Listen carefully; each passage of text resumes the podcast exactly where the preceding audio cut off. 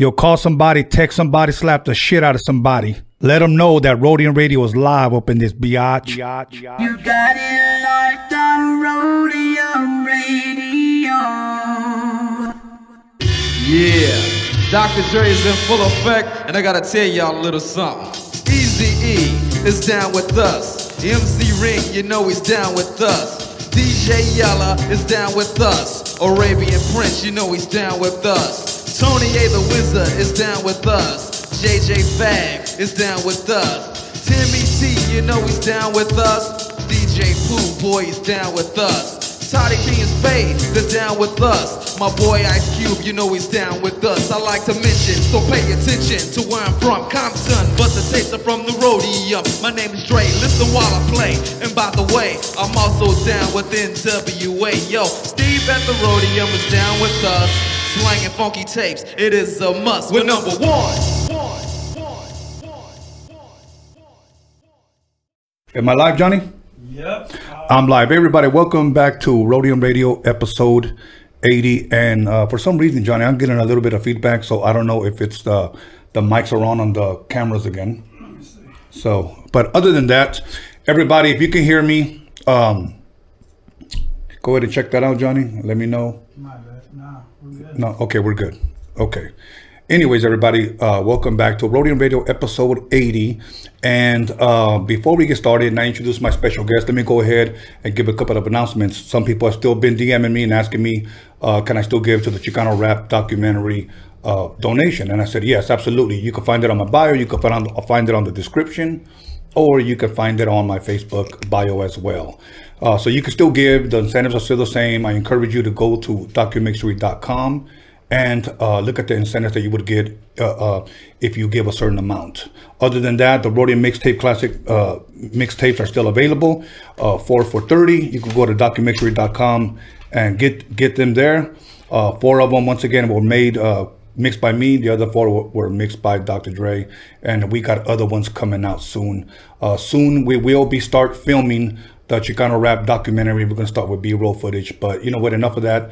Let me go ahead and introduce my very special guest, Carolyn Rodriguez. Hi. How you doing? I'm doing great. How about you? You know what? I'm doing really, really good. Um, this morning, I, I almost like got up like if I didn't get enough sleep. Mm-hmm. I'm one of those guys that like I go to sleep late, but wake up early. You know, sometimes two o'clock, get up at six. Yeah. Why that happens, I don't know. And then, but sometimes you still get these tweakers that are still lighting fireworks, so you tend to wake up around two, three o'clock, anyways. But uh, other than that, how was the drive coming over here? Um, it was good actually. It wasn't bad. It was pandemic traffic, so it's not as bad as like regular traffic. Now, I, I- I know you you live in Texas, but you come out here frequently. Mm-hmm. Uh, um, how is the traffic compared to Texas? LA traffic compared? Oh yeah, Texas. Nothing compares to LA traffic. Nothing.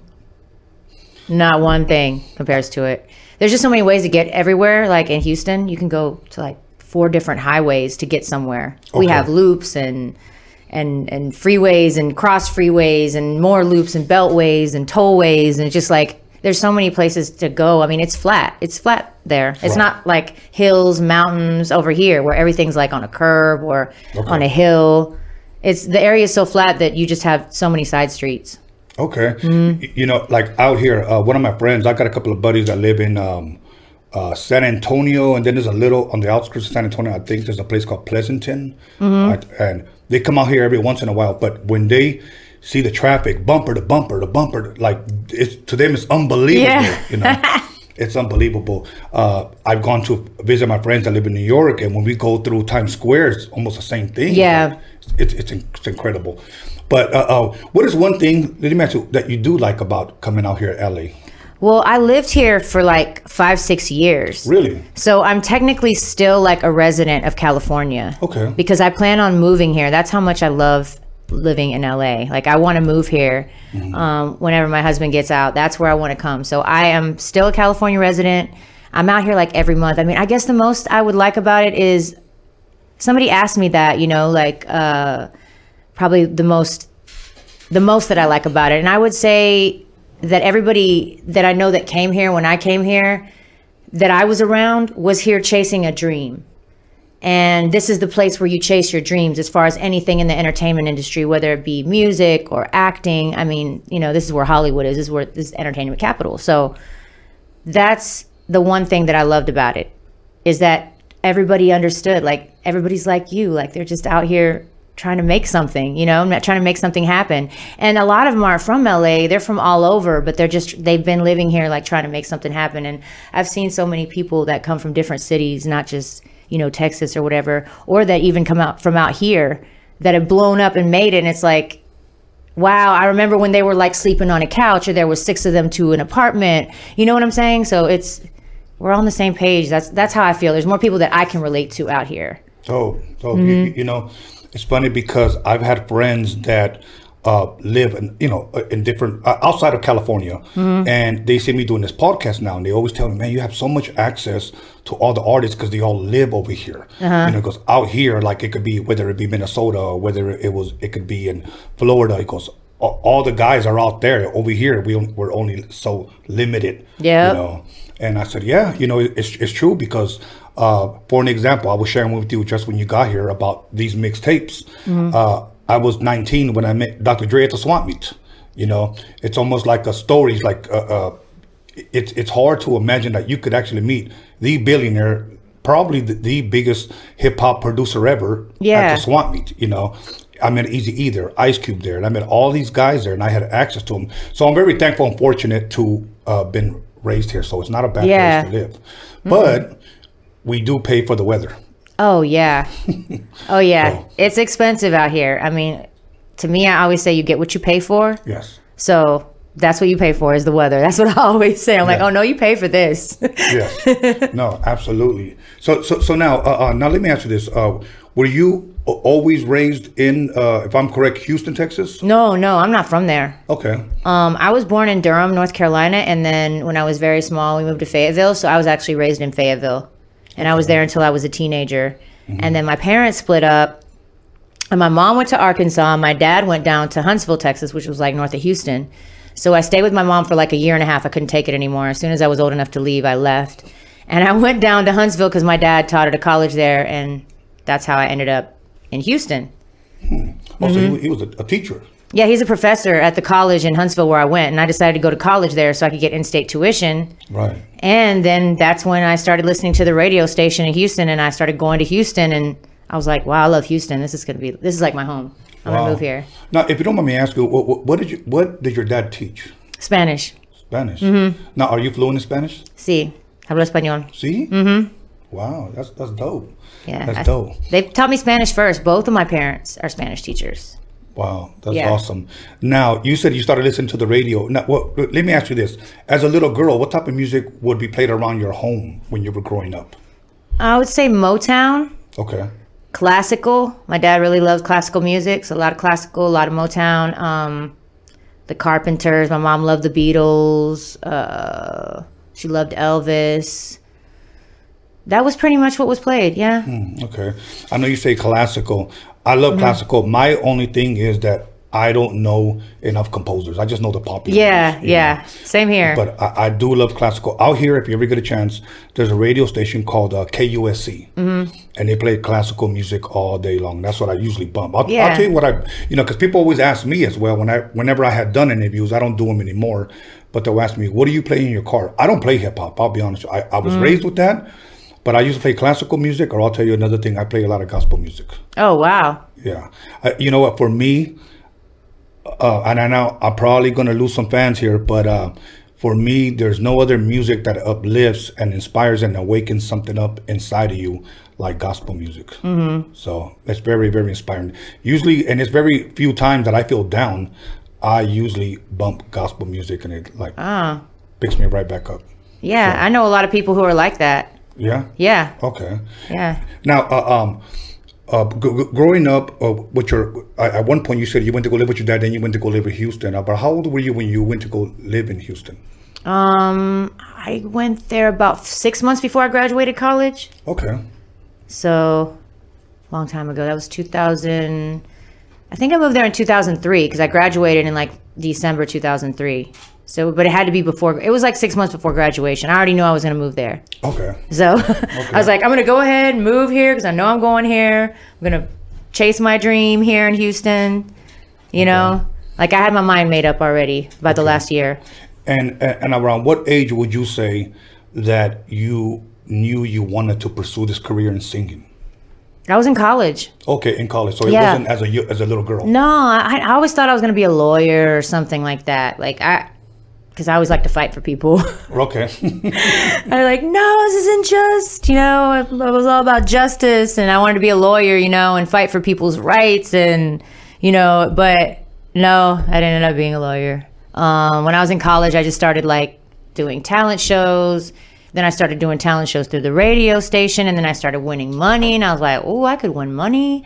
I could pay my rent with this. Like, this is pretty cool. Like, I need to start writing more songs. I've always written songs. Okay. Since I was little, I did poetry. I always wrote music, but I never considered it to be any type of career. My parents were always like, "You can't be a teacher. You can't be anything that pays low. You need to do something that pays well. You know, get your education. Get your education." So they were real, always pushing me about education. Obviously, you know, because they're teachers. yes. but yes. and I liked school. It wasn't that I didn't like school. I loved it. But Yeah. I just music just pulls you in. Like No, that is very very true. So so uh, what do you what would you say inspired you to write poetry when you were young? Because one thing that from podcasting now that I get from a lot of singers and rappers that come here, many of them would always say, even before I started rapping, I didn't know I was in the rap. I always wrote poetry. yeah, And I, and I see that amongst a lot of people. So there has to be some type of foundation. Like what? what that's what rap you? is. Yeah, you're right. That's Yeah. what rap is. It's poetry.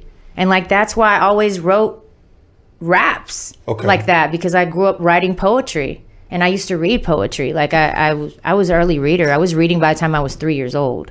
Wow. My mom was a tutor and she would teach um, some of her students that didn't speak English. She taught English to the non-English speaking students, and she said I wanted to sit there and listen to her. So I would sit there and learn. I learned how to read. So I was, and then I started reading poetry. I don't know. I just got poetry books from my grandmother, and Okay. I was into reading it. And then I started writing it, and then I was into reading books and books, and like all I would do is read books. And then um, I started writing like short stories too. I mean, I was always into writing. Wow. Mm-hmm. It reminds me of my uh, one, my daughter. She is uh, 25, and I remember she used to play tag with all her friends as a little girl, and she would literally run around holding a book open like this, reading while playing tag. She Uh. Oh, wow. She, she still does not play tag, but still reads. That's quite a multitask Yes, right there. Yes, exactly. A whole game. Yeah. So when you started, uh, well, you said you entered talent shows about. You were in college at that time when you entered, Mm-hmm. and what inspired you?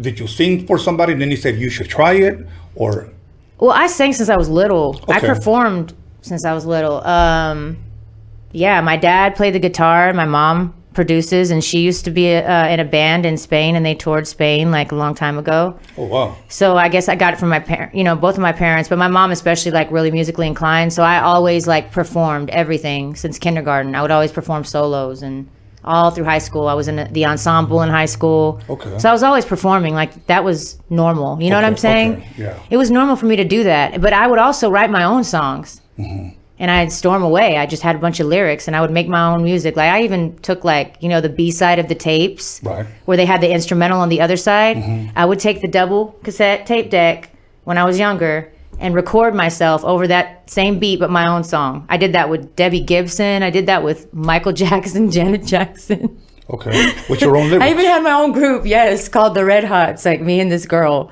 we had our own music group and we did concerts in the neighborhood and we charged people. wow. And since I did the newsletter, I also did the newsletter for the neighborhood. I promoted the concert in the newsletter and I sold the newsletter and we sold tickets to the concert. Wow. That- So it was always like there, just not didn't Right. really think about like this is a career or anything. now, when you said you would record yourself, uh, uh, and when you would play it back, did you like hearing your voice? Yeah. Yeah. Mm-hmm. You, you, you'd be surprised how many rappers have come on here, and then uh, when they started recording their demos, they, uh, I would always ask them, when you played it back to hear yourself, did you like it? They always say, Nah, I didn't like my voice. A lot of people didn't. Yeah. It- it's more that didn't than more that did. Yeah. You know, but uh, so you uh, entered a couple of talent shows, I guess, when you were in college, and you won. Okay. Uh, uh, what would be like the money? The- what was the prizes? Oh, like 300 bucks, 200 bucks. Okay. Okay. I didn't care. I was like, whoa. Even my first feature that I ever got paid for, I got paid $100. And I was like, wow, this is more than I made at work today. You know, like I was excited. Okay. okay. you know, uh, um, so so now you performed a couple of talent shows, you get paid, and then you move to Houston. Uh, uh, when you get to Houston, what is your first move there? Like, did you start working? You- Yeah. Okay. I had a job. I was like a, a market uh, research firm supervisor. It was like they gave surveys. And so during election season, like people would have you call and give people surveys. And I knew Spanish. So if you're bilingual, you could get more surveys when you're bilingual. And then I started supervising over there. And at the same time, I was still going back to up to Dope House Records, and I was working with people there, and I started working with Juan Gotti, you mm-hmm. know, over there, and that's when he was like, "Well, see, you're gonna quit your job." He's like, "You're gonna quit your job, and I'm gonna call you one day and tell you to quit your job, and you're gonna quit." I was like, "Okay." So when I got that job, I told him like, "One day I'm gonna quit," and they were just like, "Okay." I was like, "No, I'm just saying like I'm not gonna be here forever because I'd gotten promoted to a supervisor. Right. They wanted me to like." Do a bunch of like like a career Yeah. but I had to be honest. I was like, no, I'm gonna quit one day. I don't know when, but think you know, I'm I'm in the music business, and this is the career that I want. They just kind of laughed, like, okay. But then one day he told me, quit your job. We're gonna go on the road. I was like, okay. When his first album came out, and that was it. I Okay. quit. Now, now, how did you get introduced to to him or to Dope House? When uh, was it just through mutual friends, singing? It was through a chat room on 90 on 97.9 the box which was like the Houston hip hop state the one I was winning the talent shows Okay. through the radio station the hip hop station that we Yeah. all listened to um I was on the chat room trying to find a studio to record my one of my first songs that I wrote Okay. I had my beat I had my song ready first time go to professional studio some guy was like I got a studio for you I was like well I have a hundred bucks what can you do? Can you do two hours, a hundred bucks? Oh yeah, I got you. Here's the address. That was Dope House Records address. Hmm. That was Payne's studio that I ended up at. And I knew about it. I knew who SPM was at the time because my friend in college, I didn't know who he was until my friend in college introduced me to him. But I knew who he was, but I didn't think, I, I didn't know I was going to end up there. That's what's so crazy. Right. Right. So I ended up there. Okay. And uh, the, the beat that you had was it was it an instrumental or did somebody had already produced it? Yeah, for somebody you? had produced it for me. Okay. I had met this guy through another guy in college, like, because a lot of people in college, we did music too. So I kind of like got with them. Anybody who went to my school who was also doing music. And we would always link up and do features for each other. And, you know, we were just trying to find our way then. You're talking like 2002, 2003. It's just kind of like, Right. and then into 2004 it's just like that's when the CDs were starting to die down Yeah. because that's when the digital started and everybody was bootlegging on um, Napster. Yes. So the industry was like turned upside down right then at that moment. Like that's when MSN Music and iTunes popped up right there, 2004, 2005. Yeah. So the industry was just like, what do, what do you do? How do I get into this music business? I just go to a studio where I record music. Okay, now now I'm gonna shop it. Now I'm gonna do like four or five songs, and then I shop it. I guess you know, like I didn't know what the hell I was doing. Right. The whole time I didn't know what I was doing. I was just like, just. I mean, I go to a club with like this horrible CD that had like, you know, two or three songs on it with a bad mix, you know, because Payne had just started engineering for Dope House over there, and now it would be considered a bad mix. But then, you know, it was like, I had what I had, and I would run to go to a, some DJ in some hood club in Houston, somewhere I don't know anybody, just like risking my life basically Right.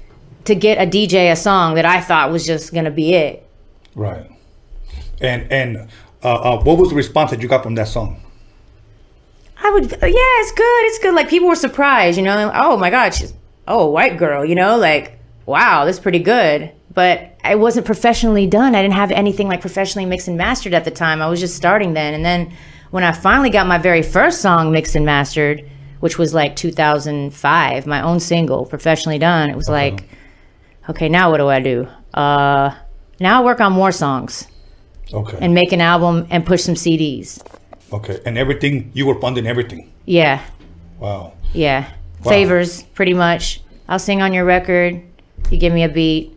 I'll sing on your record. Give me studio time. You got some hooks you need for somebody. You know, I mean, that's that's how I worked my first three albums most most of the time. It was just like somebody in the in the crew taking pictures for the artwork. You know, Right, like right, right, right. I, I, it's funny that you said that how you, you would go to clubs and hoping that these DJs would play it. Uh, the reason why I say that is because I remember um, I st- had stopped DJing. I want to say, shoot, maybe late '90s, and I started in 2006. My like that was my last year. Uh, DJ Quik, uh, he's coming out with an album called The Fixxers. Uh, him and AMG together, and he asked, told me, "Come on, DJ for us this whole year. We're gonna release a record. We just got signed to Sony. Blah blah blah." So I DJed. I came back out of retirement, if you will, DJ for the whole year.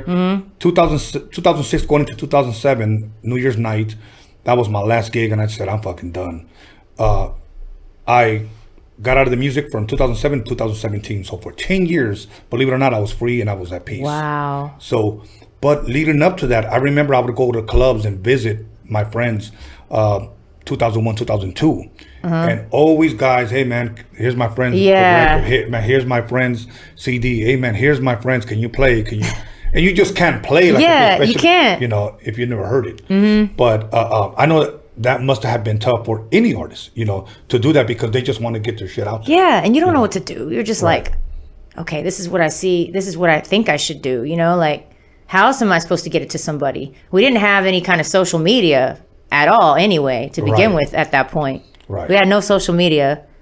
So I'm just like, how do I get people to play my record in the club? Okay, the club, that's how records blow up these days. Yeah, we can get a record in the club.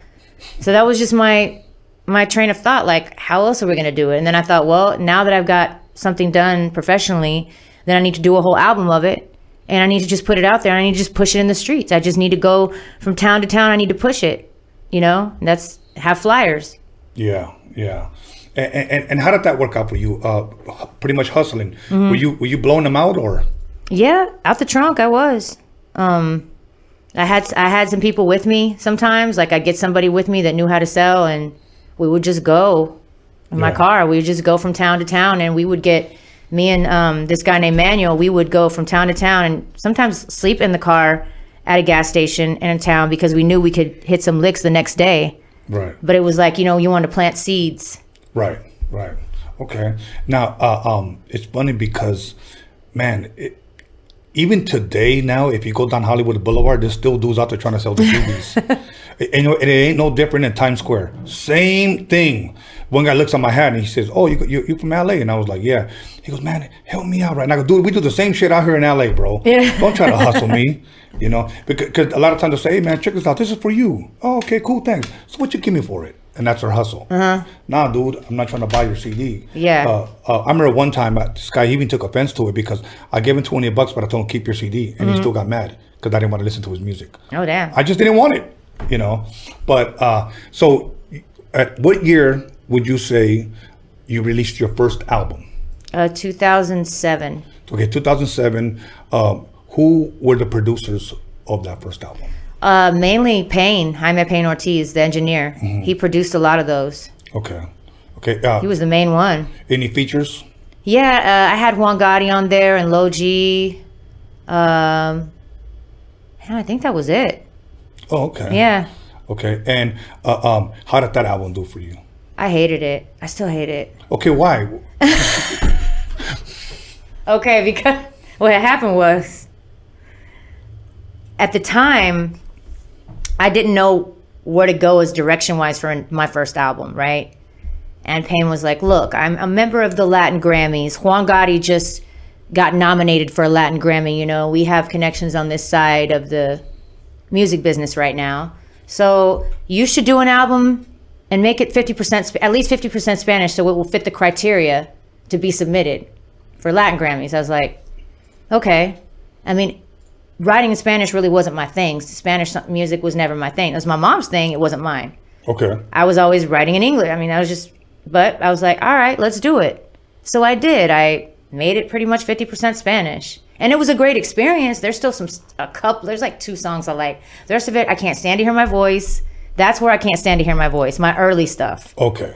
like my early stuff i'm like ah I didn't know how to do this then, and I didn't know how to do this then, and with my vocals and the, you know what I mean? I'm just like, "Ah, I don't want to hear that. I don't want to hear that. No, you know what? I believe me, I truly understand what you mean. I'll give an example without naming these guys' names. Um, I DJed for a lot of a lot of Chicano rappers in the late '90s, from like maybe '97, '98, '99, and um, these guys had hits. Maybe came out in the early '90s. They had hits. When it came to their main song that they would do at the very end, they never wanted to do it. They never. It would be for an example. Let's just say, uh, hypothetically, that I'm DJing for Vanilla Ice. We all know his main song is Ice Ice Baby. It would be like him saying, "Hey man, I'm gonna go out there and perform, but I'm not doing Ice Ice Baby." yeah. You know, it, that was the struggle with a lot of these early Chicano rappers that didn't want to do their hits. Mm-hmm. And I'm like, why? I hate all my early stuff. You know, and I'm like, these people came here for you. Oh no, performance wise now you got to do it. If it's one of those, you got to do it. I've been performing songs that have been around since 2006 mm-hmm. till now because just like the damn Dope House Family song, that song, if I don't do it, the crowd is not going to be happy. right. That's right. my first rap that I ever did. And I don't like hearing it, but they like it. And that one is the one. And I was like, I have to do that one. I've been doing it for 14 years. Wow. wow. so I know what it, I know what you mean yeah. about, but you get used to it. You're just like, it's just like a routine because every crowd's different. People are like, why don't you get tired of performing the same songs over and over again? Because it's a new crowd every time. It's a new experience. Yes. I don't even really think about I've been doing this song this long Yeah. every audience is different. I like put certain songs in there that I don't put for other audience. You know what I mean? Like you just every experience is different. Just like I've seen people that are like MC Magic, for instance, has one of the best shows that I've mm-hmm. ever seen. And every time I watch him perform, I'm in amazement. I'm like, he really does make it a different experience every time. Yeah. And he's performing the same songs, but Yeah. It's a different show. Yes. I don't know how to describe it, but I, I've always been in admiration of MC Magic on that. He's one of the people that could do that. You know what? I, I truly, truly admire and appreciate MC Magic, and I'll tell you why. um, he drove all the way down from Arizona to do this podcast. Oh wow! Yeah, he did, and uh, he got his He's own people. room. He got his own room and everything, and he came over here and he said he was excited, and we chopped it up, gave us his whole story, and and I'll tell you why. Uh, one of the many reasons why I admire him. He drove from Arizona, and there's guys that live locally That that won't even come. Have canceled the day of or the day before. You crazy. know? And I usually I tell them all the time, look, I'm not trying to be mean, but if I were to ever invite you again, you, you, you're at the, you're at the bottom now. You know, or Yeah. or most likely because there's been guys that have canceled on me twice. That's a, that's it's a wrap, bro. It's a. Terrible. Yeah. Uh, I mean, I've had guys that have told me, uh, "G- "Give me a month to prepare." I'm like, "It's an interview. Like, what do you do? Stretch out? Yeah. You know what I'm saying? Like, I, like I didn't, I didn't get it, but yeah, but Think uh, of fake stories to tell. pr- probably, pro- pro- probably. I gotta think of some something that didn't really happen to me, but that'll sound really cool. I don't know. Pretty much, pretty much. But listen, here's what we're gonna do. We've come to, uh, uh, we ran out of time. We're gonna go ahead and take a 10 minute break. We're gonna come right back and we'll continue talking about your music career, your first, second album, so on and so forth. Sweet. So all good. We're gonna take a 10 minute break. Okay, everybody. Call somebody, text somebody, slap shit out somebody, let them know that Carolyn Rodriguez is in the motherfucking house, and we'll be back in 10 minutes. Welcome to Rhodium Radio, and I am your host, Tony A. the Wizard. We started a GoFundMe page because we need you to help us meet our goal. And our goal is to release a Chicano rap documentary. And we need you to be a part of this. Everyone who contributes will have certain incentives offered to them. For an example, I'll name one. Your name will be on the credits of the film. Everyone who gives, everyone who contributes, uh, their name will be on the credits. That's just one thing that we have to offer. But yet, if you read the description, you see other incentives for your contribution. If you've seen the Rhodium Mixtape docu-mixery, you will not be disappointed with this documentary shining light on Chicano rap, the Chicano culture. It is something that can be used as an educational tool uh, now and in the future. So, once again, help us meet our goals so that we can start production. And remember this we have a voice and we will be heard.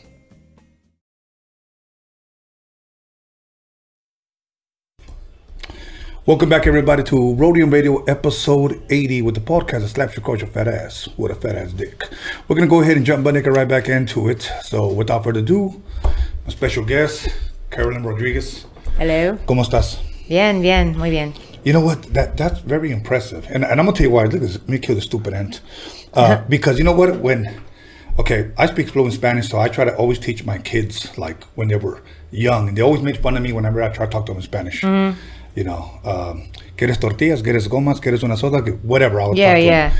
And they'd always, always laugh. But now that they're older and they want to get a really good job, yeah, why didn't you teach us? You know? So it's very important to know, you know, several different languages. a couple of other languages that I tried to learn. I'm, I don't want to say I'm pretty good because I'll be lying. Uh, I try to learn a little bit of Hebrew and a little bit of Greek. so, Hmm, Those are two interesting languages. yeah, so I'm really, really into the. Uh, I like the Hebrew language. I like the Hebrew, uh, what they call it the alphabet, not the alphabet. So, so, so many dope things about that. But anyways, let's jump right back into the music. Uh, how did you meet SPM, and uh, what year did you meet him? Uh, I met him in 2001. Okay, I was on. I was just on the dock at the Dope House Records. okay, I was just there, sitting there, and like I was really pissed off because um, my electricity was off in my apartment. I wasn't living in Houston then. I was living in Huntsville, still going to college. okay, And I was mad because my electricity was off. And it wasn't because I didn't pay my part of the bills, because my roommates hadn't paid their part of the bill. So I was like, just pissed. I was just sitting. I guess I was. I don't know if I was on the phone or what, but he just asked me like, "What's wrong?" And I told him. He's like, "Oh well, why don't you just call the electric company and like sing to them? And they'll turn back. Maybe they'll turn your lights back on." I was like, "Okay, no," you know. That was that was it. That's how I met him really. on the dock. Yeah. What did you think, man? Why are you being so sarcastic with me right now? Knowing No, like, he was cool. He was cool. I was just like, I think he was just trying to like Cheer cheer, me up. up. Yeah. Right. Okay. All right. And, and as soon after that, you just continue to see him around the studio, or Yeah, I saw him around. I went into a few of his shows because I was really working a lot with Payne then and a little group called DFO that he had over there at the studio, mm-hmm. which consisted of the Twin Berettas who were signed to Dope House Records and Juan Gotti and a couple other guys. They had like their own group. So we were just kind of like rolling together as a group, okay, you know, like a production group. okay, and we would just go to the shows and stuff. But I did I did um, sing something for him a long time ago that never got on the Lone Star Ridaz. It was for the Lone Star Ridaz compilation, and then I had sung some stuff for Bash that never got released either. But I, I had already kind of like done one thing here and there, you know, just like getting my feet wet. right. right. Mm-hmm. Okay. Now, uh, um, during that time, wa- was his music? You know, I like to ask questions as if I don't know anything because Mm-hmm. I like the public to almost like if they're sitting here asking you. Um, was his music? Was it a, already had taken off already? Mm-hmm. Yeah. Oh yeah, he already had his deal with Universal. Uh, he was he yeah he already had his deal with Universal. He was already on the radio with uh, High So High and other songs. You know my name, all that stuff. He was he was yeah, he was at the peak of his career already. Wow. You know. Um, I mean not the peak, but I'm just saying he was blown at that point before he got locked up. That was the peak of his career. Right, right. Okay. You know, um, I'm trying to remember who I had here, but we were talking about um, how a lot of Chicano rappers can relate a lot to Tupac. Okay, a lot to Tupac. And then, so I would always ask them, you know, um, what do you think it was about Tupac that you can relate to? And a lot of them pretty much had the same thing. A lot of heartfelt stuff, a lot of uh, stuff that he went through, I'm going through. So he was able to pretty much, uh, we, we can relate to him. Okay. Now, what do you think it was about SPM's, uh, SPM that that the, the fans love so much? What do you think it was? Like, what would they say? It was his delivery? Was it his lyrics? What do you think it was? Yeah, probably the same thing as why they would say Tupac Okay. because of the you know pain is relatable. Yes. pain and struggle is is, is relatable. People, you know, they, that that's what it is. Okay. I mean, and the way he puts things, you know, he paints a picture. The way he tells his, he just has that gift of lyrics painting a picture for you, tell, storytelling, which you don't, you know, that's that's a rare gift. That absolutely that is a rare gift because, um, uh, me personally, uh, well, it's been proven that ninety percent of the learning comes through the eyes. People see it, you know, Mm-hmm. Visual, uh, yeah. Yes. Yep. Now, him painting a picture, people see it. You know, Yeah, good point. you know, so I, they're able to to relate to it. So Yeah. I I could understand that. Now, uh, um, uh, uh, how many groups at this time would you say were signed to Dope House? I know he has many, many, but if you can shed light to the people that may not know, Mm-hmm. you know. At the well, at the time I met him, or Oh, at the time that at the height of his career, or Yeah. or 2001, I guess. he had um, Baby Bash or Beesh. He was Okay. Beesh then, signed there. Uh, Grimm, Rashid, the Twin Berettas, Lucky Luciano, uh, Powder was signed. Um, Major and an artist named Major Riley who did reggae. I'm not forgetting anybody. I think I'm not forgetting anybody. I think I got everybody. yeah, in 2001, that's who was actually signed to the label. Okay, Yeah, and I and I think Primsters might have been signed to the label too. I'm not sure. okay. Who who would you say uh, in Houston, if if anybody was bigger than SPM? Travis Scott. Okay. That's all I could think of. Now, uh, um, I want to say 1991. I- I'll show you a picture after. Uh, I was in Houston, Texas, and we performed at a place called uh, the Palladium. Okay, it was like an all-black club there, and I remember Geto Boys had just dropped their record. Um, My mind's playing tricks on me. Yeah. And uh, Bushwick Bill was there. He rest in peace. Was there with us. He had a patch, and he was telling us how he lost his eye and all of this stuff. Oh, Bushwick, rest in peace. Yeah, that's the homie right there. So um, we performed out there. Everything was all good. EPMD, uh, Father MC, and a couple other people. 1997, from 1991 to 1997, I go back to the Palladium with uh, Mellow. I'm DJing for him now. And now it's just a straight all Mexican club, th- uh, this Palladium place. I, I probably haven't been back there since, but uh, I heard that when SPM took off, that he just like ran everything in Houston. That's what I heard out here Yeah. you know. Yeah. So that's why I asked. Now, with, were the were the Geto Boys still big out there at that time? I think it was more Scarface. Okay. Scarface, like the Geto Boys were bigger in like the mid '90s, right? Yes. But then by the time I think by the time I got there, I was listening. I was jamming Scarface's albums. You know what I mean? Like I Yeah. I grew up on Geto Boys. Yeah. I jammed Geto Boy. I got in trouble for Geto Boys. Okay. but Scarface was the one I kept listening to, and at that time, I think he was he was dropping really dope albums. okay. How how often would SPM drop an album for uh, as far as a solo album, like himself album? Uh, I guess he was dropping one every year That's up good. until he got incarcerated. He was dropping one every year. That's good. And, and I'll tell you why that's good because there's a lot of artists out here.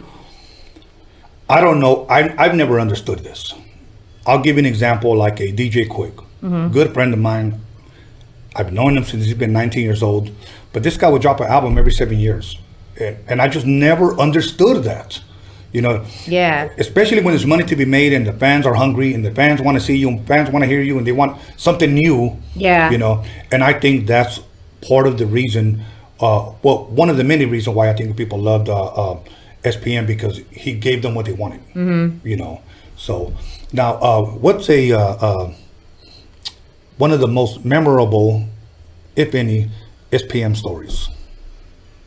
I would have to say I didn't really know him until uh, he was locked up. Like I didn't know him, like as a friend, as anything. Didn't didn't know him. Just hi, see each other, you know, Okay. cordial. But I didn't know him at all as a person. So probably, I guess, probably one of the better SPM stories would just be me on the phone with him when he was in the county. We were working on. Uh, what album were we working on at the time? I don't know if we were working on this County Boys album that he did with the guys in the county that is actually going to come out, or were we working on When Devil Strike? Were we working on Last Chair Violinist? One of those albums. He was working on something, and he um, he told me he knew I could do ac- different accents. You know, he knew I could do a different accent, so he told me to he told me to act like I was like uh, somebody who did uh, his hair or something in the neighborhood, like in South Park or whatever, and get on the phone with this guy from the county and just like talk to him in different accents so he wouldn't know. Like, and so I did, and he was like really falling for it. And then all of a sudden he told him, Hey, that's like a dude that you've been talking to the whole time. He's like, Oh my God. And we just like died laughing.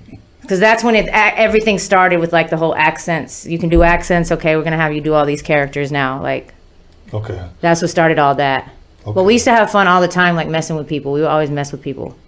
You know, and, and that's good that you're sharing this because uh, I want people to get to know who he was or how he was as a person. Uh, like for an example, only a few people can actually say they actually know him, and I, you know him. Uh, um, uh, ha, I never had an opportunity to meet him. Wh- what is he like? You know, like sitting down. What is is he? Is he a funny guy?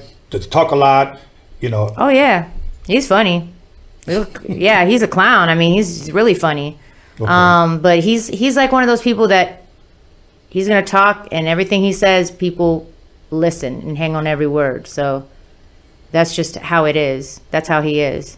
okay, He's more. He sometimes he's like a like trying to be a psychologist or something. You know, like trying to analyze everything. okay, He tries to. An, he's a very analytical person, critical thinker. You know, like that. So he's always trying to analyze everything. But yeah, I mean, he's just he's just cool. I, I don't know. all good, all good. real laid back, just cool. You know, you would it, you think after all these years, you know, but I think between the fans that fight so hard for him, um, between I think they're the reason why he's still able to just be so, you know, positive Right. Okay. because he's in the worst place you can be. yeah. Texas prisons are just like the worst. Yeah, yeah. You know, and the reason why I ask that is because, like, uh, for an example, whenever I share with people that I had an opportunity to hang out and be in the studio with Dr. Dre, I always have to tell people I don't know the Dre of today, the the billionaire. I- Yeah. I, don't. I have to say that I know I knew him from like '87 to '91. Right. Like that was it.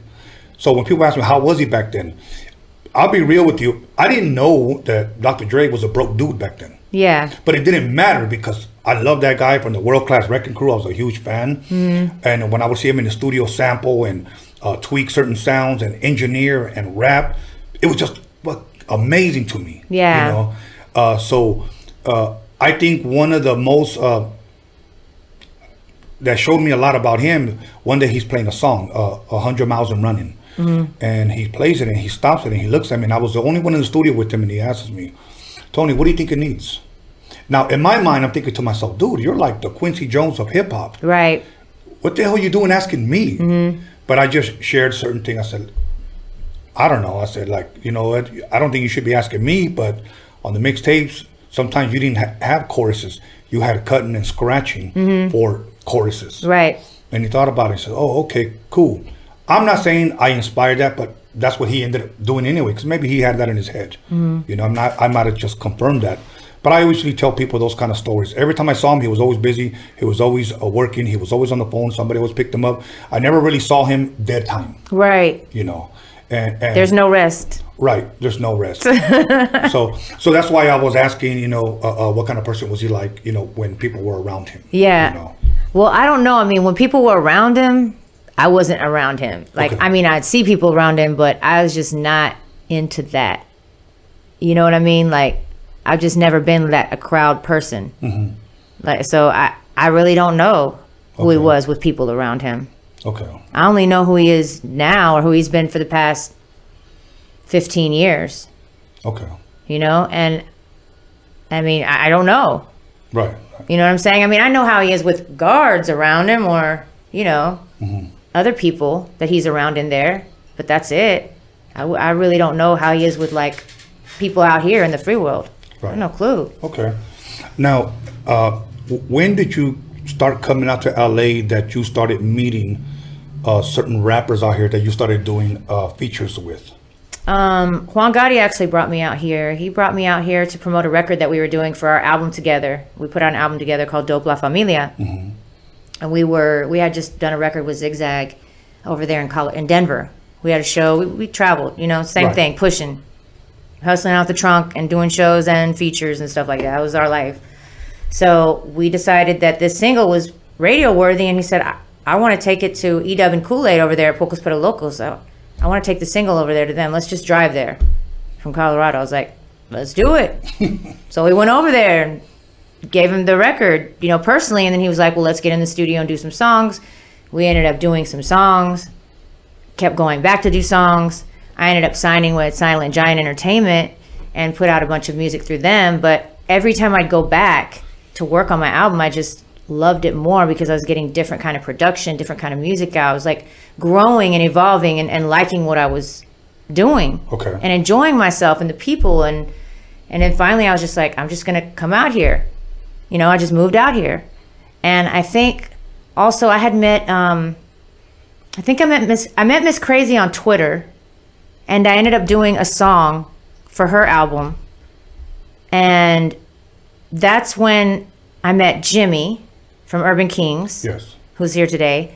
I met him, and then he put me on. He's the one who put me on the record with Chino Grande, "The Shine on Me," and then I had Dave Salas too. I was recording with Dave Salas because I had met him through Edub, so I was also working on my own stuff with Dave, and Dave was helping me too.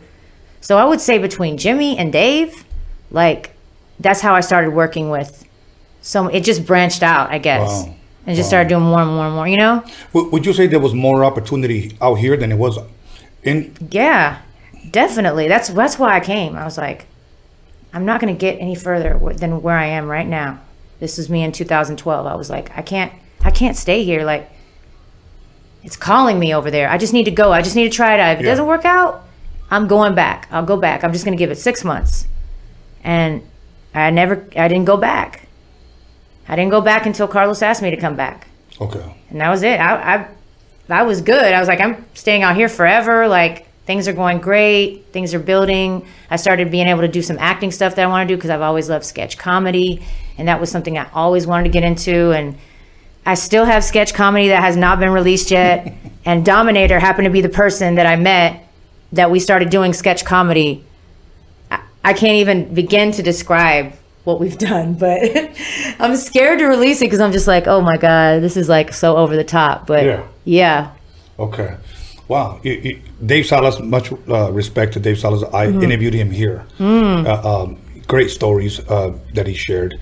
Um, one guy that I think is very, very humble, but doesn't get, at least in my opinion, the credit uh, that he deserves. You know, for a lot of the production that he's worked with, because everybody that's come here has at least mentioned Dave Salas once. I bet he's been involved in everything. He's had his hands in everybody's projects. Now, uh, Dominator, I know you're watching. Much love, much respect, Yeah. Dominator. I was talking to him today. I think I talked to him yes- today, yesterday, the day before. We always have like dope ass conversations. When Mm-hmm. it was funny because I'll tell you how I met him, and then if you can elaborate on how you met him. Okay. I, I was on Instagram, I don't know, maybe three years ago. This is like my fifth page. I don't know why. Uh-huh. Last year, 2019, was like my 2020. I got all four of my pages deleted. oh no! Like I would get- Ow. I, I have no idea. Two thousand followers deleted. They just logged me out. Yeah, and then I'm surprised that I, I'm uh, been on this long. Because Uh-huh. even my son would say, "Dad, somebody's like fucking with you big Yeah. time." He said, "Cause this, I don't know anybody that has this kind of problems." so, so what happened was I re- I saw Dominator on one of my pages, Mm-hmm. and I was so intrigued by his music, by his singing and everything. Mm-hmm. And I thought to myself, he cannot be doing all them beats, you know, like he cannot.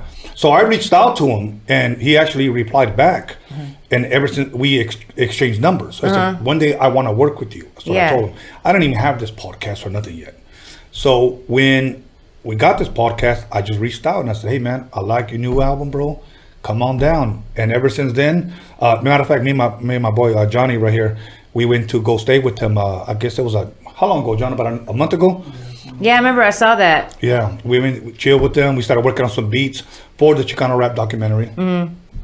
It- put it this way: I walked into his room and I did not believe that in in that room and in, with that equipment we were gonna knock out some music. And I'm Yeah. like, come on, dude, I'm expecting something a little bit more elaborate. Yeah, yeah. You know?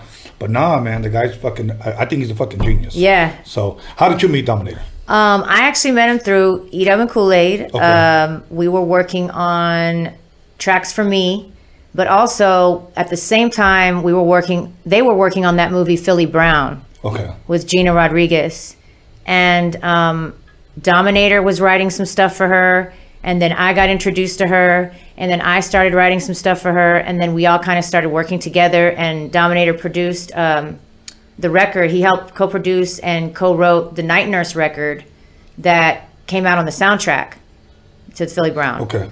And then we just started working on more music for me. He started getting on more of my songs that we were working with Edub. So basically through Edub, you know. And then me and Dom kept working together.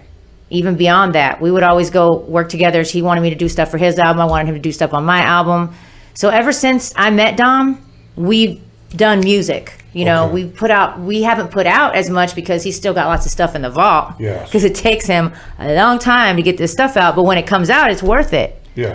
but we we still have music in the vault. But yeah, um, we never stopped working from then on because you know he's just so multi-talented with the beats, and singing, and the rapping, and the engineering, and I like to explore different areas of arrangement myself. You know, as a vocalist, so we just we just clicked really well musically, and like I said, just when you can create something different with an artist that you don't usually create by yourselves, it's a whole new sound. That's how it was with Juan Gotti Yeah. it was just that kind of weird chemistry where you just like you create whole new types of fusions of songs together that you wouldn't do separately and i mm-hmm. feel like it's the same way with dominator That's dope. I'm glad you said it. You said uh, it was different. I've always, I've always said this. I don't ever consider myself to be better than anyone, Mm-hmm. but I just want to be different from everyone. And so I understand when you say it's just different. Yeah. Because today, my opinion, a lot of the music sounds the same. A lot of guys are rapping the same. I always go back to this. I'm an old school head in the 90s. Everybody, West Coast had their sound, the, the South had their sound, East Coast had their sound. To me, it's almost almost the same sound. And that's why it's hard for me to listen to today's music. You mm-hmm. know. So when I went to go hang out with Dominator and where were they playing around with music, we're talking about Prince and Chaka Khan and SOS band. I'm like, Yeah. fuck, where are those bands at today? You know? Mm-hmm. And today people are making more money and these legends are many of them are broke. yeah You know?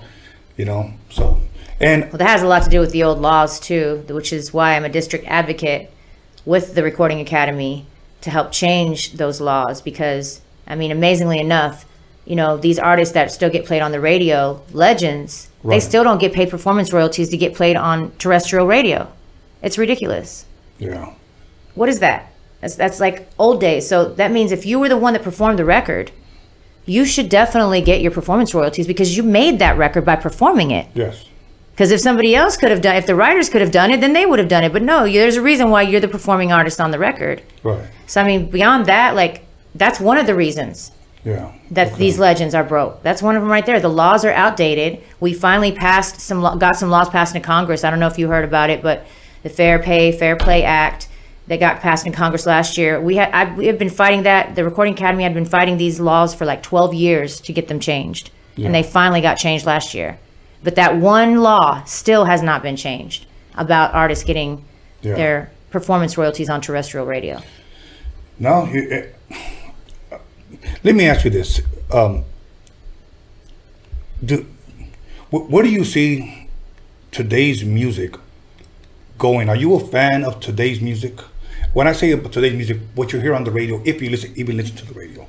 I don't listen to the radio. I do listen to satellite. I listen to Shade 45. I listen to hip hop station. I listen to comedy stations on there. I listen to satellite. I like some of today's music, and then I don't like some of today's music. It's kind of like a toss up with me. I mean, there's a lot of new stuff that I do like, Yeah, Um, but there's, there's a lot of stuff that I'm just like, wow, I can't even. What are they even saying? They're not even saying any. You know, I'm just. But that's just me. right. No, I. A lot of us. like I'm same way. nobody, but yeah, it's just like I, just the substance is not there. You, you know, when you said that Napster was it 2001, 2002, 2003, Yeah, I think that around was there. around there. and uh, the music industry was pretty much, I guess, was in shambles because, uh, you know, now they're selling mu- songs for a dollar, or people could download on LimeWire for free. For free, okay. Yep. Let me ask you this: Do you see a future in today's radio? I predicted this, and I'm not a prophet, believe me. But last year, uh, 2019, December, I said this: radio will probably be obsolete in about 10 years. What, what is your take on that? Because you just said you don't listen to radio. I don't, but I, I guess that's a possibility. But no, I don't know because we still need that live person on air locally in our city, I feel like that that's still like something you need like locally in every city according to your market, you know? Mm-hmm. I don't think it's going to die. I just I mean, I think it's always going to be there. Mm-hmm. But definitely, I mean, streams, you know, more people don't listen to you know, listen to their Tidal, their Spotify, their Pandora, whatever. Of course, they listen to that more. Right, right. But still, like, how else do you promote like local concerts or, you know, things happening in your area that has to do with music? So I don't feel like it's going to die necessarily. Okay. Okay. The reason why I felt that is because to answer your question, like when you said how you're going to promote local concerts, Mm. it's almost like everything's social media now. I think that's Yeah, that's know? true. But you still got people that still listen in their car. They want to hear what's going on with the traffic. true. you know, they want live traffic updates. You're riding home from work. I mean, I just in the city. I know how that's Yeah. how that is in the city. Maybe not in the country, but in the city, you're stuck in your car. Yeah. So Yeah. I don't feel like it's it's just necessarily going to die down because you still need that local connection to let you know live updates. You know what I'm saying? Right, right. Which you can't get on streaming. You Right. can't get the local scoop. You can't get what's going on in your city. Like right now with coronavirus, you know, everybody's like, every city is different as far as what they're doing, how they're handling it, how who can get help for what. Because I've seen it. I've been in Houston. I've been in Phoenix. I've been in LA. I've been in all the cities here between here during the pandemic. And everybody has to handle it differently. They all have their own local governments doing things. So you have to keep up with that. And that's a good way to keep up with that too. And Yeah. people, more people are listening probably right now because of the pandemic. You know what I mean? And it's giving you those live updates. People who can't watch the news because they're at work or whatever, you know? Right. So they're listening to the radio. Okay. Uh, speaking of the pandemic, um, are you guys still on lockdown over there in, in Houston or not really? Yes and no. Like it's still pretty bad. It's still really bad over there, but the nail salons are still open. You can still dine in inside. Um, barbershop's still open. Okay. So no, they're not like how it is in LA. Yeah. Like not as many restrictions, but it should be. I mean, honestly, they should have more restrictions because it's worse. But Yeah. Yeah. we can't do anything. We're hand, our hands are tied locally. The state governor decides everything. Okay, okay.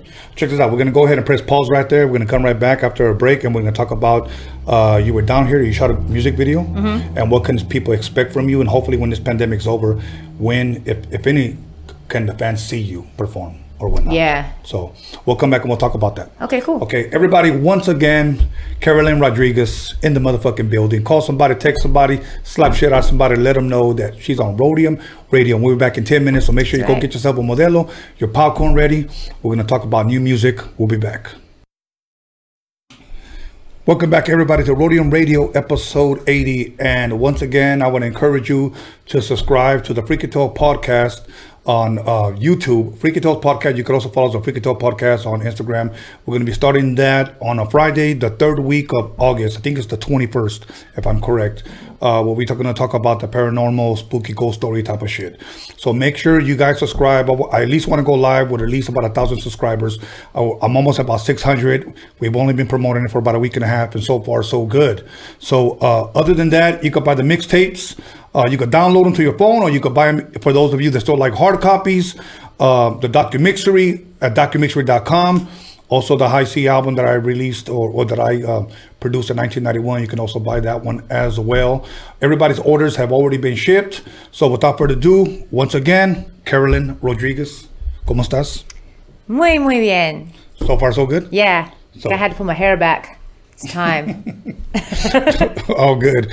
So you know what? Um, I was uh, looking on your page and on your stories, and you guys were filming a video for the public that may not know.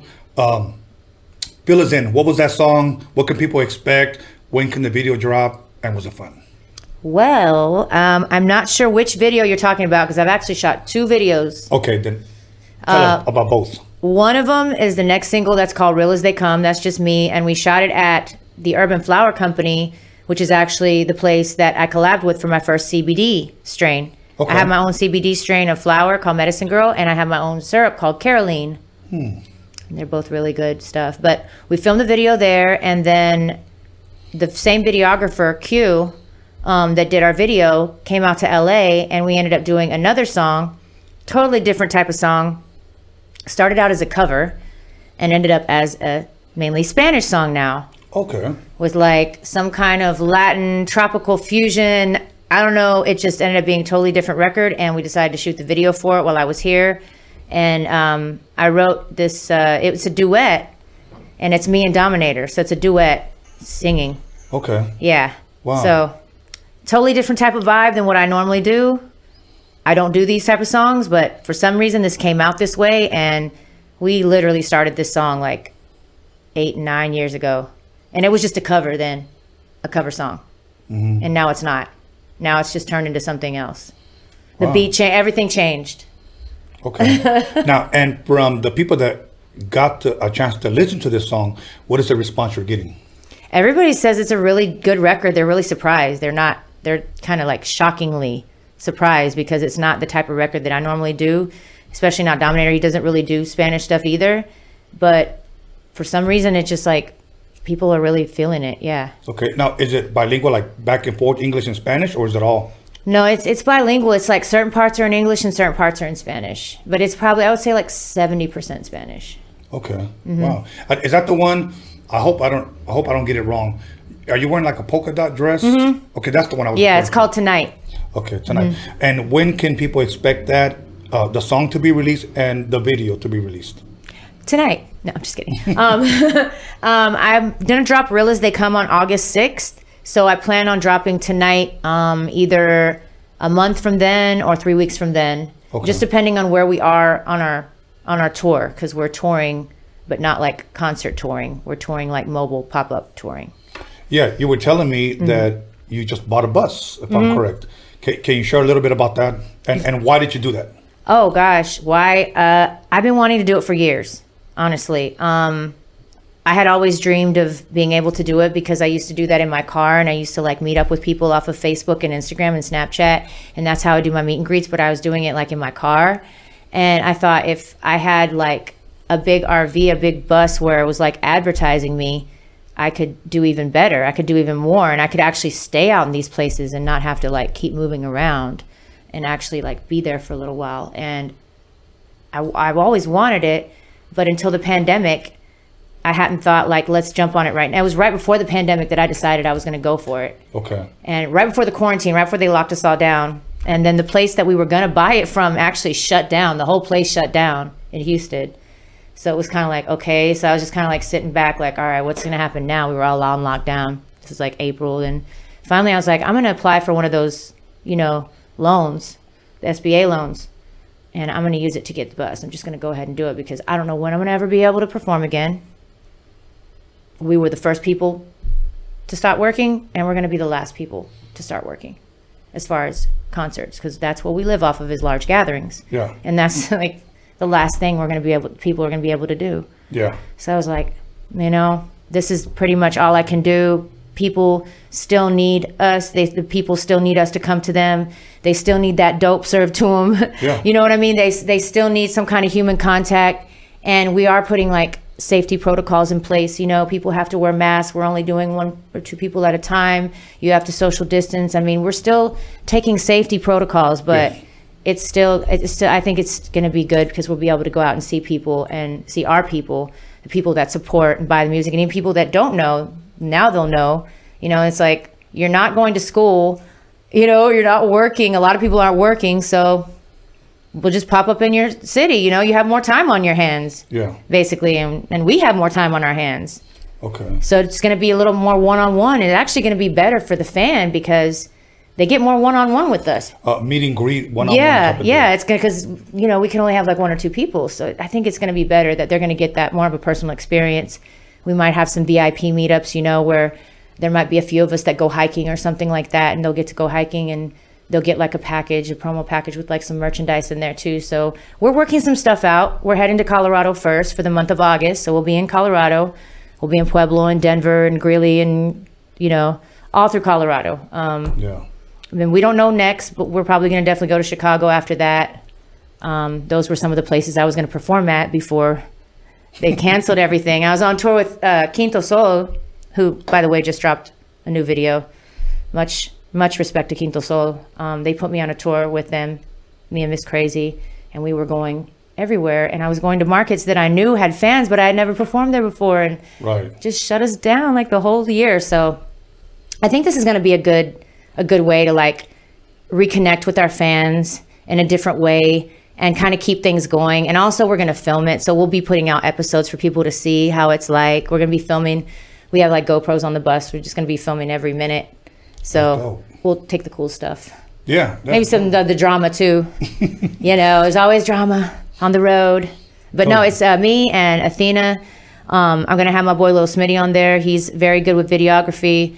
Um, he's gonna be doing all the video stuff for everything. So I mean, we're gonna be coming to your town. We might even have Juan Gotti doing tattoos soon on there. So, but we're gonna keep it safe.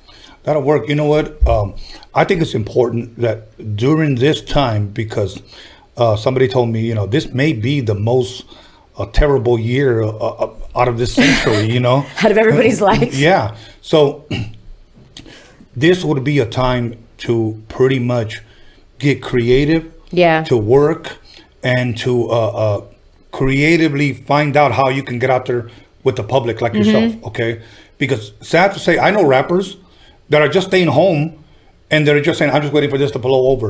Like, nah, dude. No, Like, you can't do that. we need music. Yes, yes, Music's absolutely. still needed. And I'm thankful for social media because we can connect, Yeah. You know, That's helped that. a lot. Yes, absolutely. So, uh, uh, Like this, YouTube. yes, We're able to connect now. Thank God for Mm-hmm. YouTube. So, so now um, you said in next well next month, I guess in a week, you guys. In a week. Yeah, it's coming up quick. Ooh, yeah, we're taking off on the 7th. Okay. Now this song, you said uh, give it about a month. Uh, the video, give it about a month. Is there an album to follow that? Yes, I'm actually releasing my very first album through Dope House Records for the first time. Yeah. Okay. See, now that may be shocking to fans out there, you know, because they're saying, okay, you're married to SPM, and this is your first album through Dope House. Yeah, Like, a lot of people think that I I, I was uh, signed with them or dropped albums through them, but I never did. I was going to my Medicine Girl album. I was going to drop through them, but it never happened. But uh, I was going to, but I never did. I always put out my own projects. So this will be the first one that Dope House Records is actually putting out. It's called The Song Whisperer. Wow, that. Wow, I bet you that throws a monkey wrench in every, what everybody else thought. They probably just thought, Yeah. dope house, dope house, dope house. Yeah. it wasn't. Wow, that's interesting. No, That's I'll always represent Dope House. You know, that's Yeah. that's. I wouldn't be here. You know what I mean? And and um, this album, how many songs is it? An EP and features, and uh, who are the producers? Oh man, I always like to work with a bunch of different producers. Every album, I feel like I expand more and more into different producers, and then guys will send me beats, and I'll just end up just loving them and just you know, I like to always work with different people. Um, but on this album, uh, of course, I have uh, have lots of different producers. Um, just trying to think back at all the songs. Um, I've been working with Bruce Bang a lot in Houston. Uh, he did a couple beats for me. Smitty actually, he produces. He made a beat for me on there. Um, I guess you could say I co-produce one of them because I kind of say what I want to hear, the sounds that I want to hear, like some co-production stuff and like make it from scratch type of deal. Um, yeah, I just, I mean, Pain probably will produce a track. I think I'm still putting in a track from Pain. and then some some guys that just sent me stuff. Uh, Jay Menez is the guy who produced Real as They Come, so he's a new producer that I'm working with. Um, it's always somebody new every time, and then I have some of the other ones that I, you know, always work with. Like I still need to do something with Wessel G. He he's a great producer that I like working with. Ill Fated is another producer I like working with. Um, but every album I start working with new ones. Okay, okay. Yeah. You know, I saw on YouTube uh, that you did a song with. Um, I hope I, I, I don't butcher his name. Uh, Boy Boy West Coast. It- something West Coast. West Coast. Um, I did a video or just Yeah, you did a video, a song with him. Oh. Yeah. I think I think that's his name. I can actually look it up. What's the name of the song? I don't remember the name of the song. What were we doing in the video? What's going on? Um, he's wearing glasses. Okay. Um, shoot. You're just all throughout the video. Boy, boy, West Coast. I think that's his name. Is that his name, you guys? What? Yeah, boy, boy, West Coast. Can, can, can you look it up while, while while we talk? I've I don't I didn't do a video with somebody named that. Boy, boy, I don't even know who that is. Yeah, but uh, I saw it unless there was a good lookalike. It, mu- it has to be. I don't know who that is. Love Boy Boy West Coast. Does it say her name? Uh, this is just his IG. So Okay. I've never worked with him. On, the, Oh, on wow. YouTube. Okay.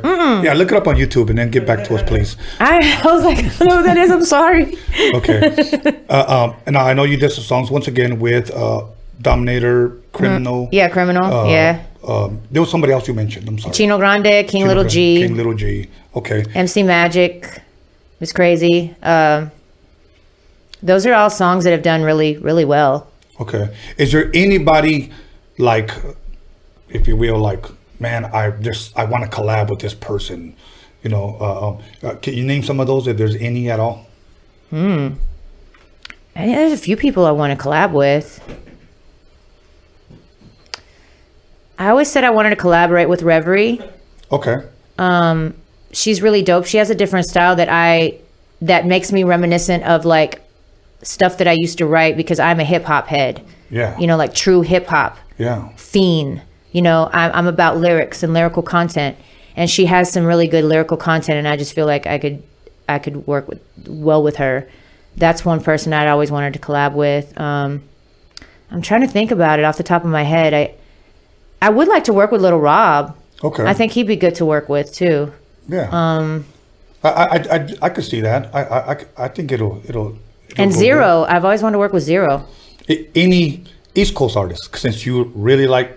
Oh, uh, I'm a Nas fan, so of course that would be like the ultimate thing to work with Nas. Nas. Okay. You like you're a Jay Z. Let me throw some names. Jay Z. I like Jay Z. Okay. I was I, I was still more of a Nas fan. Okay.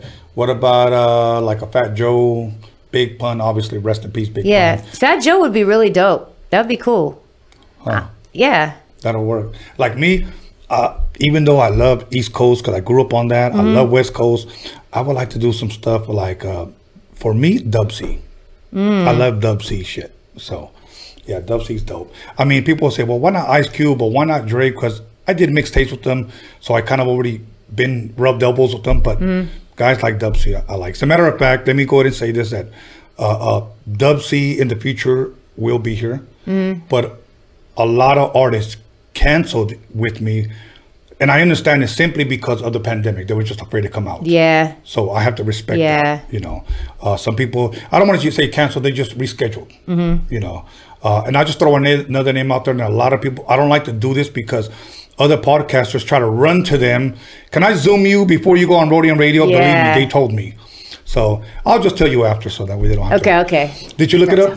No, uh, there is a video that looks like her, but Oh my god, I don't think it's her. But Okay. it's not me. See, see, th- see. really? yeah, had the blonde hair, and Oh no. Okay, so that's why I thought. Does I, it sound like me? I, I couldn't. Oh, okay. Yeah, 'cause I saw it and I was just Uh-huh. like, oh wow, she did a song with this guy. I Okay, have some twin somewhere? all good. No disrespect to Bo Boy West no, Coast. not at all. I, I just didn't know. I was like, I have no idea that, but maybe it's just. I was like, maybe change his name or something. I, I didn't want to, like, say no. I don't know. And then it's like, what? You don't remember the song? I was like, oh. So I was like, just tell me the name of the song. I can, I, I can go by the song. You don't. okay. You know, let me ask you this, okay? Because you do a pretty much predominantly all singing, Mm-hmm. other than other than in the very beginning when you said you did a rap. Okay, uh, are you ever gonna do any more rap? Mm-hmm. I, I rap. Yeah, I still rap on every album. I still rap. okay. okay. Some of my like hit songs that I've had are raps too that Okay. I perform at shows. So like my my show is usually a mixture of singing and rapping. Okay. Now, now everybody's a little bit different, and but I asked this question to see how everybody prepares. When you get ready to go out there and sing, is there anything that you do? Um, for an example, I, I had an opportunity to work with Teena Marie, and um, you know I had never worked with anybody of that caliber. This was a 1997. She walks in, tiny little little thing. Rest in peace, Teena Marie. Yeah. Um, and I asked her, you know, my goofy self, you want a beer? You know, uh, uh, you want some wine? And she just said, no, I'll just take some warm tea. Mm-hmm. And that was it. She drank warm tea. She went in there, warmed up literally for about 30 minutes, and then she said, go. But I recorded all those 30 minutes of her warming up, and I thought all of them were perfect. But I'm not a singer, yeah, they're not. Yeah, they're not. right? So do you do anything like that, or do you just go out there and just sing? Uh, when I'm doing a show, I just go out there and sing. But if I'm in the studio, I do warm up every time. Okay. I'll run through it and run through it until I know I feel it. I'm like, all right, I'm warm now. You know, now I know. It's just kind of like a feeling, like just warm up until you feel ready, until you hear it, and it sounds right. Can, can a singer listen to another woman sing on a record and say she didn't warm up, or you can tell almost, or it, since I'm not a rapper, so. I'm not a I, singer. I, I really never thought about, oh, she didn't warm up. I guess that's not even something I even think about when I Mm. hear something. I'm either just like, either you can sing or you can't, kind of thing, you know. But I've never really thought like, oh, she didn't warm up. No, I never really thought about that. Uh, for an example, uh, 19, I want to say 98. You could tell you're getting old when you remember years. Uh, um, I'm over here. Remember 1998. I hired this one girl to come in and sing. I read her the lyrics that my rapper had wrote, and I said, "Can you sing this?" She kind of like, no, no, no, no, no. "Okay, cool." She goes goes in there. And I'm thinking she's gonna warm up. She goes, "Go ahead." She knocks it out, but I knew she could have done better. Yeah. So I told her, "Hey, listen, uh, did you go run it by?" She goes, "No, I think I usually do it on my first or two takes." And I was like that was it? And she was like, yeah. So she came out. We went ahead and ran with it. Thank God it wasn't my record. I produced a song, but it was coming on his album. And um, every time I listen to it, I'm like, she didn't even warm up. you know, so it kind of still irks me a little bit. So that's why I like to ask different singers. Some people say, you know, uh, yeah, uh, uh, I like to warm up. Some people say, no, I don't warm up. I just go, you know. So I just wanted to know how different singers do their do their uh, their recordings, if you will. So Yeah, on that one I, I do warm up, but it's just kind of like I just do it by ear until I feel like I'm ready. okay, I just run through the song over and over again, the parts that I'm doing, recording, and then once I feel like I sound warm enough, then then I'll keep it. But I know back in the day, at the beginning, I did used to go in there and just knock it out. Wasn't thinking about warming up when I was younger. Mm, uh, That's one thing I did not think about. I didn't think about protecting my vocal cords. I didn't think about any of that. I was smoking blunts. you know what I mean? Just killing my eighth octave. I used to have eighth octave, be able to go up there like Mariah Carey, the eighth Wow. octave in high school. And then I started smoking cigarettes and started smoking blunts and start and just killed it. Didn't realize until it was gone that I was doing that to myself. And then I started really caring about my vocal cords, you know, and you know, making sure that you're hydrated, making sure you don't drink caffeine. You know, you start reading up on all that stuff. Tea is always good. yeah. Yeah. Okay. Now you had mentioned that you had uh, uh, a strain, uh, C- and then CBD. Yeah. Okay. Can you share a little bit about that? Where can people buy it or purchase it or look it up? Well, if you want to purchase it, you can purchase it at theurbanflowercompany.com. it's the medicine girl flower you can smoke. It's got like a built-in grinder. Uh-huh. Uh, you can buy an eighth of that, and it's CBD, all CBD. It has less than 0.3% THC, which means it's legal in all 50 states. So um, I have that, and then I have the syrup, the actual CBD syrup that people like to. It looks kind of like lean. Okay. Yeah, it looks just like lean. So it's called Caroline, and it also kind of gives you a real calming effect too if you pour it up. You know. Okay. Mm-hmm. That's cool. Uh, any apparel? Oh yeah, I always sell apparel. I've been selling stuff on my on my website uh, for years, and we'll have it on the bus too. So, but I always dopegirlmusic.com is where you can get everything. DopeGirlMusic.com. Mm-hmm. Now, wh- wh- what are you most active, active on? Your Twitter, your Instagram? Uh, I don't know if you have a Facebook, a TikTok, or Man, I'm currently kicked out of my Facebook right now. why? Posting too many memes? No, I don't even post memes. I don't know what happened. I think someone has hacked into my account or something because they made me verify my identity. So I haven't been on Facebook in like a week. I usually use Facebook to keep up with like coronavirus shit. Like it gives me the statistics. That's what I'm on Facebook for, looking at statistics usually, or looking at people's birthdays. I missed my godson's birthday and I was like, oh my God, I can't believe I've gotten so used to Facebook letting me know whose birthday it is. Yes. Yes. Sorry, Baby Nas. His name is Baby Nas. Okay. I forgot his birthday. Yeah. So I was just like, oh my God, I can't believe Facebook is the one been keeping me up on this. I realized that because I forgot. Right. So yeah, I haven't been on Facebook for the past week. I don't know what's happening, but I do have a Facebook page um, under Carolyn Rodriguez. But I'm usually on, I'm on Instagram like all the time. Okay. Mm-hmm. Awesome. Awesome. I know my daughter was trying to get me to go on Twitter, but my, my boy John's on Twitter for our uh, documentary page, and I just find that boring. Like I just I just don't get it. Somebody recently told me to get on TikTok to promote my stuff, but I don't know anything about that. Are you on TikTok? I'm on there. I don't know. I don't know why I'm on there. But I've been on there for like four or five years since it started. I just don't really do much on TikTok because I'm just not into like, let me learn to dance and put. I mean, I just, I don't know. It's not my thing. I feel like I'm too old for TikTok. Okay. All right. Okay. Now, you know what? Uh, we're coming down to a close. Uh, I wanted to ask you uh, um, a couple of things about SPM. Uh, is he looking at any type of release? Any type? What, what, what's what's the word on that? If you if you can share any. Oh yeah, I mean he's up for parole in 2024. So Okay. And how was that looking from what you know of? I mean he doesn't have anything like that would prevent him. I don't think.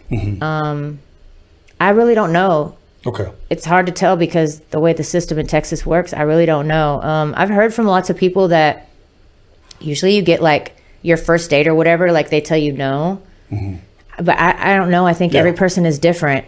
And I'm pretty sure that he will just because, you know, he's able to afford a good lawyer or whatever to help him and make sure that he's that he's on point with everything. But really, I mean, he's trying to get exonerated before that. So Okay. hopefully, you know, or maybe it'll happen around the same time. I'm not sure. He's coming out with a book, a documentary, um, eventually a movie that explains all that stuff. It's coming out in on October the 5th with his album The County Boys, which is the one I told you that he did with the guys in the county when he was in the county back in 2000. It was all over the phone.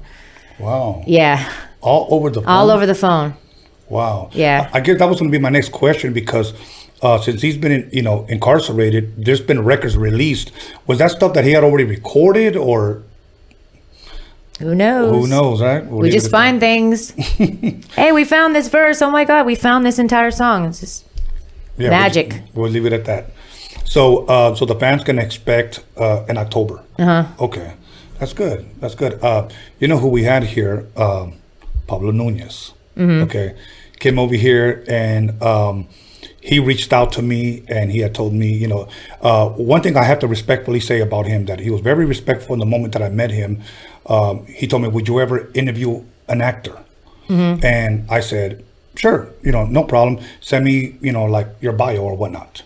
And he sent me a bunch of pictures and I saw a picture of Jesus, uh, you know, a guy that looked like the Dos Equis man. And every picture, he had sent me like 20 pictures. But in the last picture, I saw SPM. Okay. So I said, okay, wait a minute. This is interesting. Why is this guy sending me a picture of SPM? Mm-hmm. So I sent him my number and said, call me.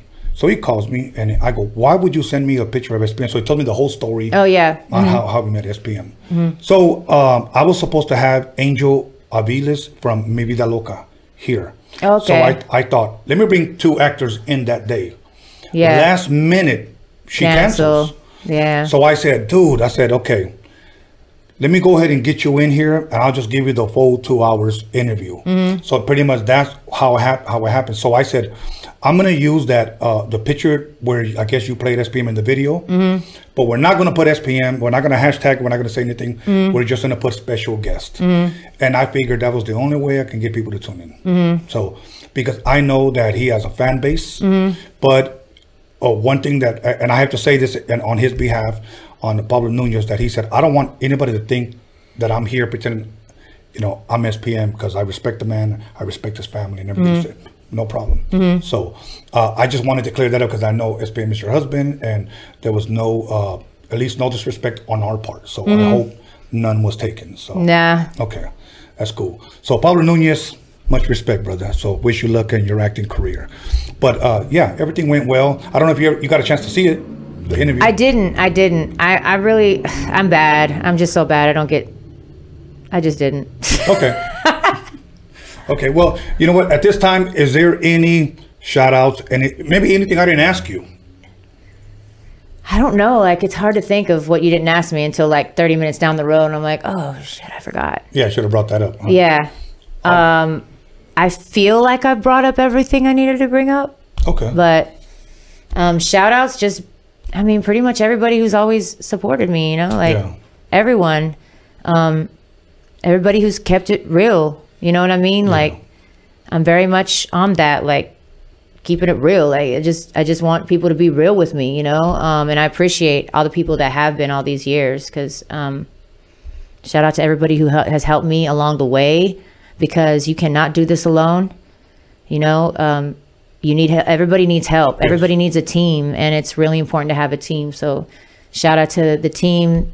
We're gonna take over in our bus. Shout out to you know Athena, who has been there for me, like as a manager, friend, everything else for the past few years. You know, so hopefully we're gonna be able to take things to the next level. And like show the people what we really go through. It's not all glitz and glamour like people try to make it seem, and I'm just not about that, you know? Right. Like I want people to see that there's the reality of what it is. You know, like it's more relatable anyway. People can't relate to that. You know, they want I guess they want to, and that's why it's mm-hmm. popular to watch. But at the end of the day, they can't relate to that. Right. Bentleys and cars, they can't Right. that's not what most people are are doing that's not what most people have And I agree with you 100% simply because when I see, and, and, and believe me, I don't say this as a put down, yeah. But when I see a rapper in a mansion driving in a Bentley throwing money at the screen, yeah. you know, I can't, I don't live like that, yeah you know, so if anybody sees my documentary, you can see that I kept it hood the whole time, the Yeah. whole three hours. you know, Right. so that people can relate to it. Yeah. I, I don't ever want to make myself up here because it makes it almost seem like I'm unreachable or untouchable. I want to be able to be right here Yeah. with the people. And that, that's what you're doing when you go out with this bus. You're going to be, it's more of an intimate uh, meet and greet. And people are going to get to know you. And that's where you gain more fans. Mm-hmm. yeah i think know. so too So- just so they can know like and, and i think a lot of times like the real fans are the fans that really like listen to the lyrics and stuff they know that i came from nothing they know that all all that it's taken for me to get where i'm at now which still isn't where i want to be Yeah. So it's like those people know, but then you have the fans that they just started listening like on your third album ago or something. You know, I put out so many albums, so it's like Right. you really want to take them so they can see that you know Yeah. This is this is me, this is where I came from. Like I can relate to you on this level, and that's why subconsciously you're relating to my music. You know, so yeah, I think it's gonna be great. Awesome, awesome. So other than that, uh, you know what? I just want to tell you, uh, thank you very much for allowing me and giving me the honor and the privilege to uh, have you sit across from me and allowing me to interview you.